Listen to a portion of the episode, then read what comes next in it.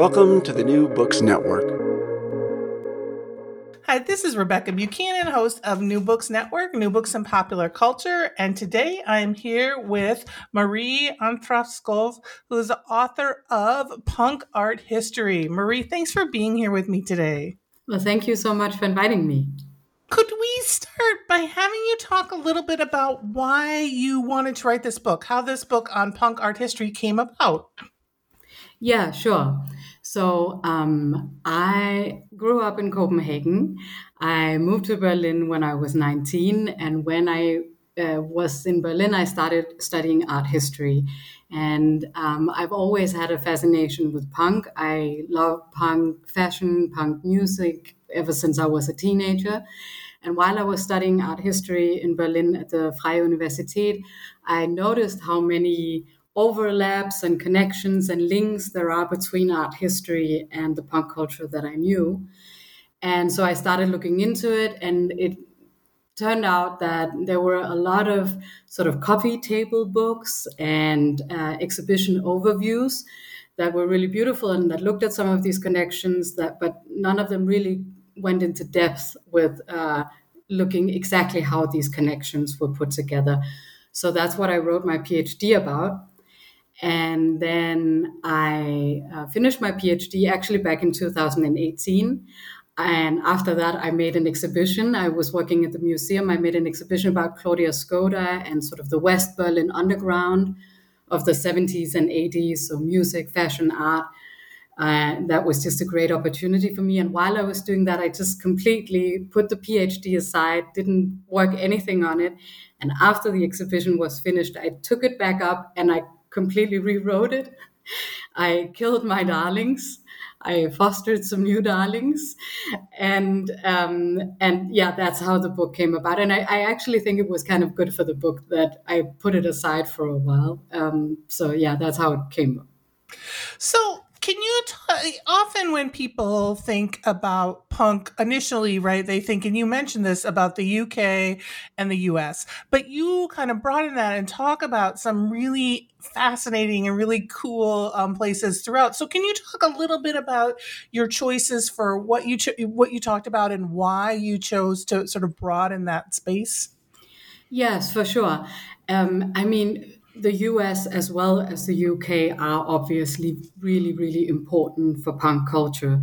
New York and London in particular, but not only. But due to that, there has also been a lot of focus on US and UK. Um, and um, punk spread all over the world. Uh, you know, I'm, I'm a member of the Punk Scholars Network that started out in the UK, and meanwhile, now 10 years in, we're in Indonesia and Canada, Australia, South America. So punk really had a global impact. And um, I wanted to write about, you know, get a little bit outside of that US UK axis that has been covered so much, especially if you look at what has been published in English. Um, and also write about what I know, because as I said, I am a Dane and I've been living in Berlin for over 20 years. So those were both scenes that I really knew, and I knew the cultural background, the historical, the art historical background, and the language. Um, and um, so, so I have Berlin in there. I have Copenhagen, uh, artists from those two cities, and then I have Amsterdam, uh, where I have never lived, but uh, which was a really interesting case also tying in with the other scenes, um, and which again is also not that unfamiliar to me that I really felt like I was in a position to write about it without getting everything wrong. Um, and another thing, like you talked about how there's coffee table books, but this I what I one thing that I really loved about this was all the imagery that you were able to bring in and really talk about because and you've mentioned this often people will mention the art, but they really won't show the art. Um, so, can you maybe talk a little bit about some of, and we can get in more depth, and you know, but some of those choices and and some of the artists you were able to sort of bring in and um, really talk about and show in the book because it's full of images and photos of all this art. Yeah, I, w- I am so grateful to the artists who let me use their artwork in the book. I mean, that was that was just a really really uh, amazing thing for me to be able to include all of that. and I, I do think exactly like you say i think it's it's very important that you don't also that you don't write a history and then the artwork just comes to be sort of an illustration of that history so you already have sort of a, of a narrative and the images are reduced to just like proving your point. But the other way around that you start out with the artwork and then move from within uh, that artwork and start by analyzing that. You know i interviewed a lot of these artists and look at their archives and um, really just looked at the art, analyzed the art, and going from from inside of that, and then coming up with the topic or the bigger narrative of what is it we're talking about in in these particular cases. So that was something that was really important to me, and uh, and I was really happy that I got to, to use all of the image material also to make some of these connections throughout art history. So looking back, um, not only to Dada and surrealism, which is also something that has been made a point that has been made before, especially Dada, but also some of the art movements that are closer in time actually to punk. So in the 50s, the 60s, if you look at Fluxus or if you look at pop art um, or performance art, some of these connections were, it was good to get the image material on that as well. Yeah, I love that you kind of talked about, like you were saying, you kind of you start out with sort of situating punk and really looking at some of those earlier precursors, right? Those more recent precursors to to sort of the punk movement and where punk took from besides those that we already sort of know about. So can you talk just a little bit about that? Um, because you have that and you situate that in um, some of your chapters. Yeah, I, it's it's really sort of a red thread throughout the book. That's something that I come back to. Of course, especially the two first chapters uh, I use a lot of time and a lot of uh, paper on that and just sort of describing these connections, especially because at first, when you say punk, people think music and they think fashion and maybe a lifestyle. And it was important for me to show how punk is really. Um, it's a way of life in many cases. It's a way of expressing yourself. It's a stance. Um, and that goes in all different kinds of um, ways ways of expressing yourself. So um, this is something that is particular to me about punk that it is not only um, a music. Uh, direction or only fashion or only an art movement. I would never claim that. It really is sort of uh, an, an, an, attitude, if you will. So it was important for me to show the different kinds of ways. You're not talking about one aesthetic that is like, okay, this is the punk aesthetic, and you can always recognize it. It can look in very many, many different ways. And I work with a lot of different media because the artists were working with Super 8 and with performance and with all of these different uh, um, yeah, uh, genres and media.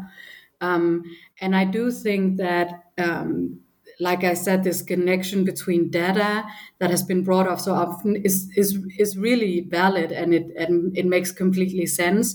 But artists coming out of the 50s and 60s are of course also looking at what had happened just before and that is, for example, pop art. So Andy Warhol plays a huge role. Um, of course, his collaboration with Velvet Underground, but also his films, um, this way of playing on vacuity, of bringing sort of low art into the institution. There are so many things about this, uh, his way of doing things that meant a lot to, to, to these artists.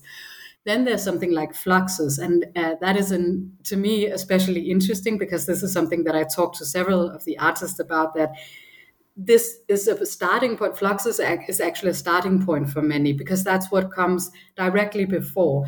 And Fluxus is, of course, a kind of neo Dada movement. So you see Fluxus artists. Um, doing some of the things that were done in the 20s but in a new way. And um, playing with you know poetry of course and um, with um, with with music with the destruction of, of playing instruments and these kinds of things. And that's something that punk really relates to but at the same time criticizes also because it comes just before. So there is uh, from many of the punk artists that I spoke to and also what I have read uh, that this criticism of uh, some of the neo dada and fluxus movements as being sort of the gesture of avant garde without the radical politics that some of the original avant-garde in this case so surrealism and dada had. So uh, a little bit like uh, criticizing them for being the paper tigers of the art revolution. Um, and so this is uh, this is one of the connections that i thought was really interesting and that hasn't really been looked into so much. Another thing that I really um, appreciated that when you were sort of looking and talking about art is that you made sure that poetry was part of that art, right? And that art history, because I think often people are like, well, uh, music is poetry and it all gets lumped together. And so you talked about that, especially I think when you were talking about Amsterdam and the importance of. So can you talk a bit about, um, because you, there's the visual art, but also that sort of written in the poetry as this artistic expression that is different than music and how that is incorporated in your art history? Yes, I think that poetry is extremely important to punk. Um, and as you say, of course, um, song texts are also related to poetry, and it's also a way of using language. All over, language is super important in punk. Language is propaganda, it's sloganeering, it's a way of uh, controlling your own life. It's a way of uh, resistance. If you look at an artist like Genesis P. Orridge, then she is really using language as a weapon almost. And so that can be one way in which language is used. And poetry um, to in the punk movement was often also about um, expressing, on the one hand, something aggressive, but it can also be something uh, soothing, something that helps through fantasy. For example, there is one Danish uh, punk poet, Michael Strunge, with whom I write a lot about, and um, he has these really fantastic uh, fantasy uh, descriptions of almost sort of utopian uh, children's uh, children playing in the street and, and those being the punks. And also, it, as, as you just mentioned, in Amsterdam, the poetry is very important, also often linked then through scenes. You'll have these, you know, DIY magazines, um, just photocopies that bring together visual art with poetry um, and imagery. Um, so it's all put together in, in, in, in that sort of media. So I think that is really something that is important. And because I'm going outside of the US UK axis, then that is also something where you can see how punk changes in the different countries or in each different cultural sphere. So poetry plays a different role in Amsterdam than it does in Copenhagen, than it would in Hamburg or in London. In each of these cities or scenes have sort of their own tradition and uh, their own cultural sphere, and of course also a, a certain language. So um, it's different to write something in Danish or in um, Dutch or in German um, than it than it is in English or even UK English or, or or American English. So so that changes also how you go about the language. Yeah. So you have, you know, you sort of talk about that. You talk about this sort of insider art versus outsider art. Like another thing I think that is important that you um, sort of interrogate that often comes up is that idea that punk came out of art school, right? And you sort of push against that in some ways. And so, can you talk about that too? Because um, that seems to be another thread and something that you really look at in depth that is often not looked at. Sure. I, I, mean, I do think that art schools played a huge role, um, which has also just been shown. You know how how many uh, of the musicians and of the artists went to art school, um, but I do think that it's um, there there are just one of the things that are really important about punk is that you do not try to reduce it to being one type of punk. Punk is super diverse and it changes really, really uh, a lot just within a, the span of very few years.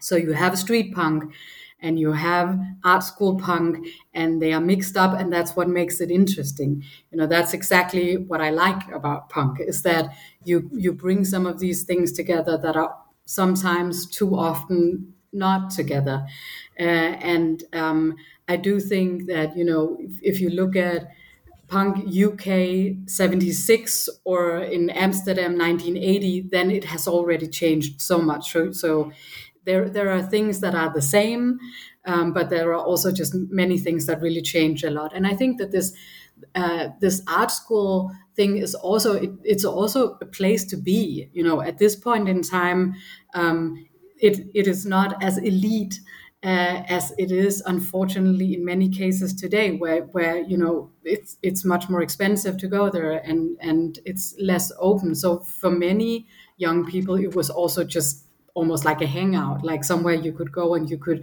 uh, where you could meet the right people and you it wasn't necessarily about studying art all the time but you met the right crowd for what you wanted to do so another thing, so you sort of go through, you know, you said you talk about some of these images, but one um, chapter that I thought was really interesting and that just the image, just even if just you look at the imagery, was the one on um, Children Run Riot.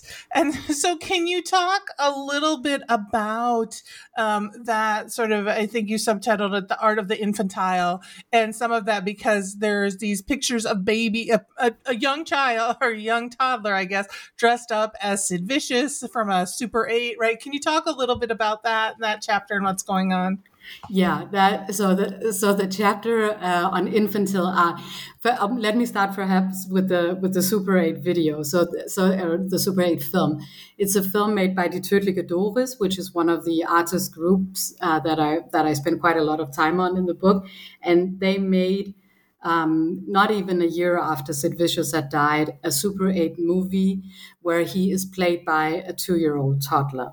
So the movie really uh, recounts the last months of Sid Vicious' uh, life. So, um, reenacting sort of scenes from the Great Rock and Roll Swindle, where he's walking the streets of Paris and you know um, making making a fuss, and um, the scene in Chelsea Hotel. So. Um, drinking and taking drugs and getting into a fight with Nancy Spungen, who was then played by a seven year old girl uh, and they're fighting, and so so it it re- they're reenacting um, the scene of uh, how Sid Vicious um, probably or allegedly killed Nancy Spungen in in that hotel, and at the end, it sort of looks like he's fixing himself and then he falls asleep or dies uh, from a, from an overdose, and it's a really really um, gritty movie to watch. It's it's kind of difficult to watch because you really do have the impression of this two year old boy who's being told what to do and is in the camera, followed by a camera all of the time, and it it almost also because at this point in time. You know, Super 8 movies are really family movies. That's what they're used for most of the time. It's it's an amateur um, format, uh, and so so it's kind of heartbreaking. And at the same time of course you do get that sort of break that you have that all of the time it's completely absurd and surreal because it's obviously you know a little boy. It's it's the son of the drummer in the band by the way so um, and one of the things that this uh, film does is that it really plays into that idea of punks as hurt children that are in in the end actually innocent and that are actually that that the idea of you know the child as someone who gets um, who who is who is in a way pure and um, it is the evil of society uh, and the uh, the grown-up world that sort of ruins the child. So that is actually that is kind of an ideal, if you will, in punk. On the other hand, you do also have the other side of the infantile, which is like the childish is just the free, just even in a Freudian sense of like the childish is the id doing whatever it wants, you know, uh, not taking care of anybody but itself, and and just following every every impulse, even evil ones. So, so in that sense, you know, the childish is really the free, and the free is, of course, a, a, perhaps one of the most important things that that punk is about. Is about freedom. So that that's one aspect of that chapter. Um, and I have other like a collage as well by COUM Transmissions where they have the art of the infantile. Um, so the childish art, and of course the childish in in art and the infantile is also bound together with dilettantism uh, and with the de-skilled. And this is something that is important in punk culture overall. You know the famous uh, three chords. You know, we can't play, but we do it anyway. Uh, we can't make art, but we do it anyway. We, you know, it's so it's about it's an empowering thing, and it's also dis- distancing yourself from the slick, over intellectualized, uh, elitist kind of art that was to many. Um, there before in the 70s and, a little bit like you could see in, in, in the music as well. It's like no we don't want to play perfectly and we don't want to be the rock star gods with thousands of people cheering. We want to be on the same level as our audience. We want to do this together. The audience and the band are the same ones and the same with the art it's like we can there's this sort of the infantile and the dilettante are mixed together in this sense also going away from work so that you know that it's it's away from professionalism and in that sense also away from money and away from the art market that is so um, all consuming you know every the, the art market and the art world tends to sort of um, swallow every revolution every art revolution that there has been. So this is also sort of a way of drawing back from that and avoiding that uh, get, falling into that trap because you, um, as we just talk about um, art schools and many of the artists that we're talking about in, in the book, they knew exactly what happened to Dadaists or Surrealists or Cobra or many of the other sort of art revolutionary groups that eventually got eaten up by the art system. So so all of these things are bound together in in this chapter, and that's sort of the yeah the, the connections that i try to pull together in that chapter.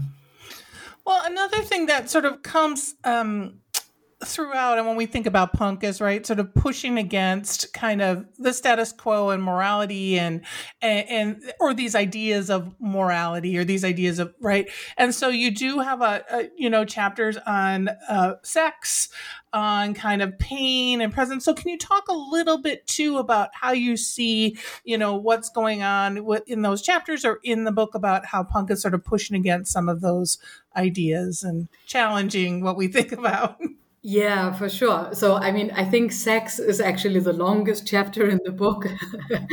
um, and I mean, sex and sexuality is super important in punk. And um, I think, uh, you know, if you look at fashion, if you look at music, if you look at art, that is one of the main uh, topics. It's one of the areas where punk is really trying to push against the status quo um, I think I have a Vivienne Westwood quote in there saying, you know, uh, punk was all about, you know, changing things. And, you know, uh, there was so much about, so much hypocrisy about sex and sexuality in Britain at the time. So it was just obvious that that was what we had to go at. At the same time, it's interesting because you see how punk was pushing against both that sort of um, heteronormative uh, family structure and all of these conservative ideas, and of course, pushing against that, but at the same time, also pushing against this hippie, free love um, idea and saying, you know, that didn't work out either. It was a lie. Uh, and really, in many incidents, making fun of that as well. So saying, you know, um, that that was um, that was just as as uh, bad as the heteronormative. It was just as much about power structure in the end. It was just as much. Um, it was. It wasn't free at all. So uh, this sort of. Um, yeah, pushing like like you said, like pushing against the boundaries, and also very much about discovering hypocrisy and showing that, and sort of breaking it open, um, and using provocation to do that, and in within uh, the art, I think that is also something that is very much about, you know, if you look at an artist like Cosey Fanni Tutti of COUM Transmission, she is very aware of course of how women are shown throughout history, the role that they get to play, not often not as the artist, but only as through a male gaze. And she really, really goes against that and, you know, turns it all around and does her own imagery as a sex object, but keeping the power to herself. Um, so that is something she's one of the the main artists to do that. Um, but also, I, I, you know I do have a, a subchapter about punk feminism that is uh, about you. You see how. Uh, if um, so, the book is really like late seventies to early nineteen eighties. I started around 76 and ended around 1984. And in this period of time, you the most of the women that I talk to are not um, calling themselves feminists. Some are. You have somebody like Linder Sterling, for example, or um, um, Nina Hagen, who call themselves feminists at, at that time. But many, I just think, no, they don't want to be called that because they have the second wave feminism just before and they want to rebel against that and some of the shortcomings they see in that. But at the same time, they are, of course, completely standing on the shoulders of the second wave and, you know, agreeing with everything that the women before them were fighting for. But they do want to um, you know, walk in high heels or put on a corset or a leopard print or all of these things and, and lipstick and dance through the revolution. Um, so, so in that way, there there has been, and I'm not the first to point this out, but you can look at the, some of these women as in between, sort of second wave and the third wave that comes in the 90s, and they're moving in between those things. And one of the reasons why they don't want to be called feminists is also just because they don't want to be labeled. They don't want to be put into any box, not that box either. Um, but if you look at the lives they're living, then that is very feminist indeed. So that is also a, a big part of that chapter. Another part of that chapter is also, again, going back through art history and looking especially at surrealism. So surrealism is really important in the in the sex chapter and in the pain chapter, um, looking at you know how uh, sex can be a vehicle for revolution, how sex can be a re- vehicle for revolution, especially for women. Uh, talking about female pleasure, um, and um, playing, of course, with gender roles, which is something that is super important in in punk, and where um, you where you also have all of these. Uh, connections to Marquis de Sade uh, and to all of these discussions around um, yeah sexuality and uh, and and and subversive and being subversive. Um, and so you kind of then you sort of end with this idea of dis- and you title the chapter dystopian with a twist. So can you kind of talk about um, that kind of like you said that you looked at this from the you know late 70s into the mid 80s so you chose this specific time frame to in in punk and the sort of first iteration of punk. So can you kind of talk about then how you kind of wrap this up and and, and where you see it going yeah, for sure. Um, so I do think that there's a there's a shift happening um, when we come into the early 80s. Of course, already through the time period that I'm talking about, shifts are happening. I mean, Crass wrote Punk is Dead in like 1978. I think it's brought out in 79, but it's like it really, within a few years, people are already saying punk is dead. And of course, we all know that punk is not dead. But I do think, you know, there, there's a great quote by Brian Cogan where he says, well, punk is a virus, punk mutates. And I think that is very true. And it mutates all, it keeps being something different.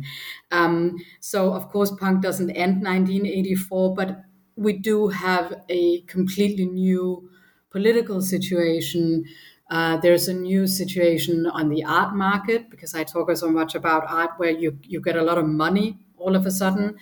Um, the same goes for inner cities where you've had sort of a free space for some years because a lot of the rundown um, buildings were freestanding and you could move into them and occupy them and you and that that gets that is different in the 80s um, and you have yeah just with the same within music. You, you it's really you see punk sort of splintering into these different factions. So so you get post punk and you get new wave. You get um, industrial really which really is a, a, movement that tries to take some of the more radical aspects of punk and bring them into a new direction. Um, maybe losing some of the more playful elements um, also because um, because of the the way that that the, the feeling that that punk is um, you know uh, being crushed uh, by by mainstream on the one hand on the other hand also just by people taking drugs and losing their lives and and uh, so in in different ways the scene splinters and it becomes a different situation. Um, and then I kind of, you know, 1984 is also sort of this Orwellian year that is kind of a fixation in punk as well. It keeps popping up in so many artworks and songs. So for that reason as well, it just felt like, you know, a, a, a good point to end as well. Um, and I, I do think that, you know, now we're so many years later and, uh, you know, looking back, I, I feel like there are elements to punk and especially to that early time of punk that have become relevant again. I think I write about that in, in that last chapter as well.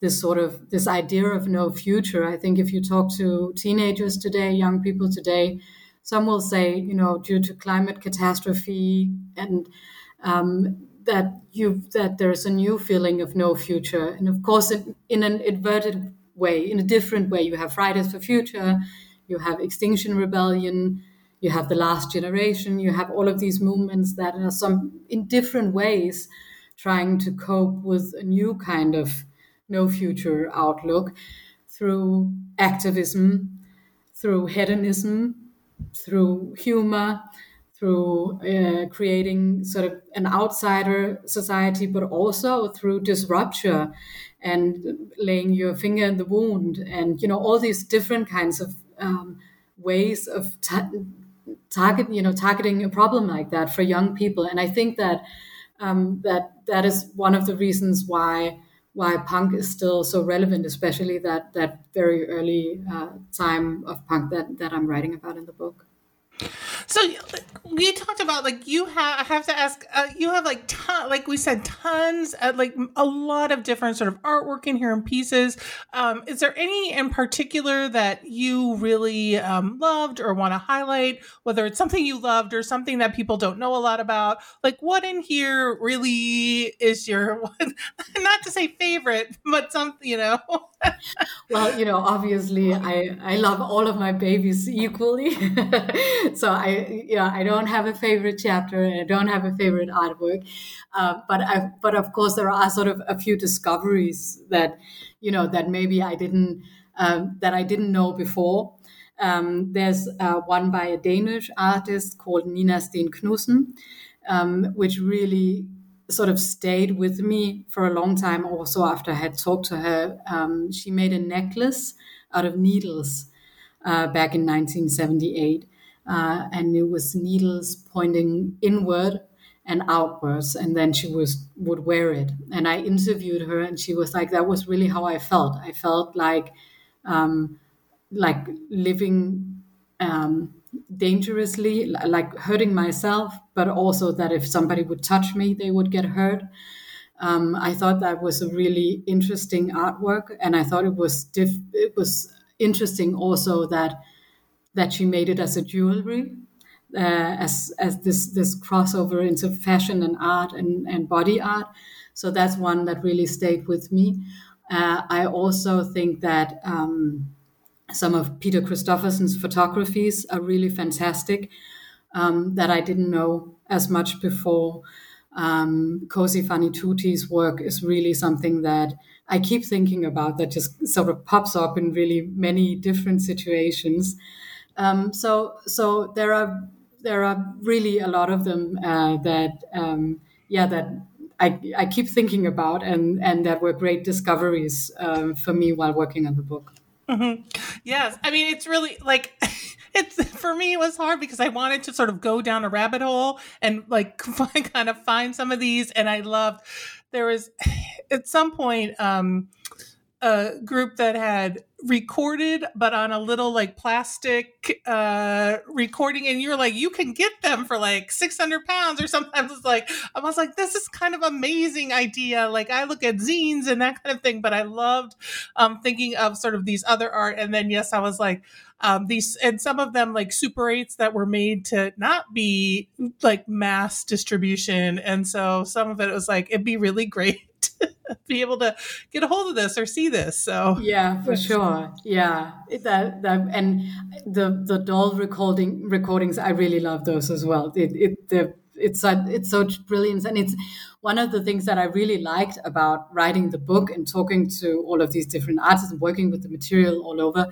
was just that the, the humor there are so many great humorous moments um, that that you that you really yeah that you really laugh out loud and you really just sort of that are sort of um, you, you know always um, that are, yeah in that sense dystopian with a twist. So so it's political it's radical it's critical but at the same time you know it it, it there there are a lot of good jokes in there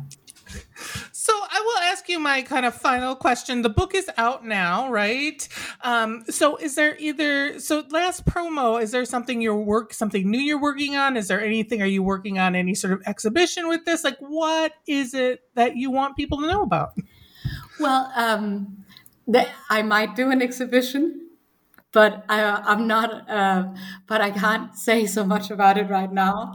So, um, so uh, yeah, you're just gonna have to stay tuned for that one. But I would love to make it into an exhibition. I think I, I don't think that you can make the book one to one exactly like the book is into an exhibition, but I do think that um, that there would be uh, space for another punk art exhibition. There have been some really great ones uh, in in the last years, um, but I do think that uh, one that really goes into some of these topics and uh, could could work well in an exhibition. And I do think I hope that a lot of people would be interested in seeing that. Yeah. So again, thank you so much, Marie, for talking with me for New Books Network. Again, um, Marie Arleth Skov, who wrote Punk Art History. Thank you so much. Well, thank you so much for having me on. Thank you so much.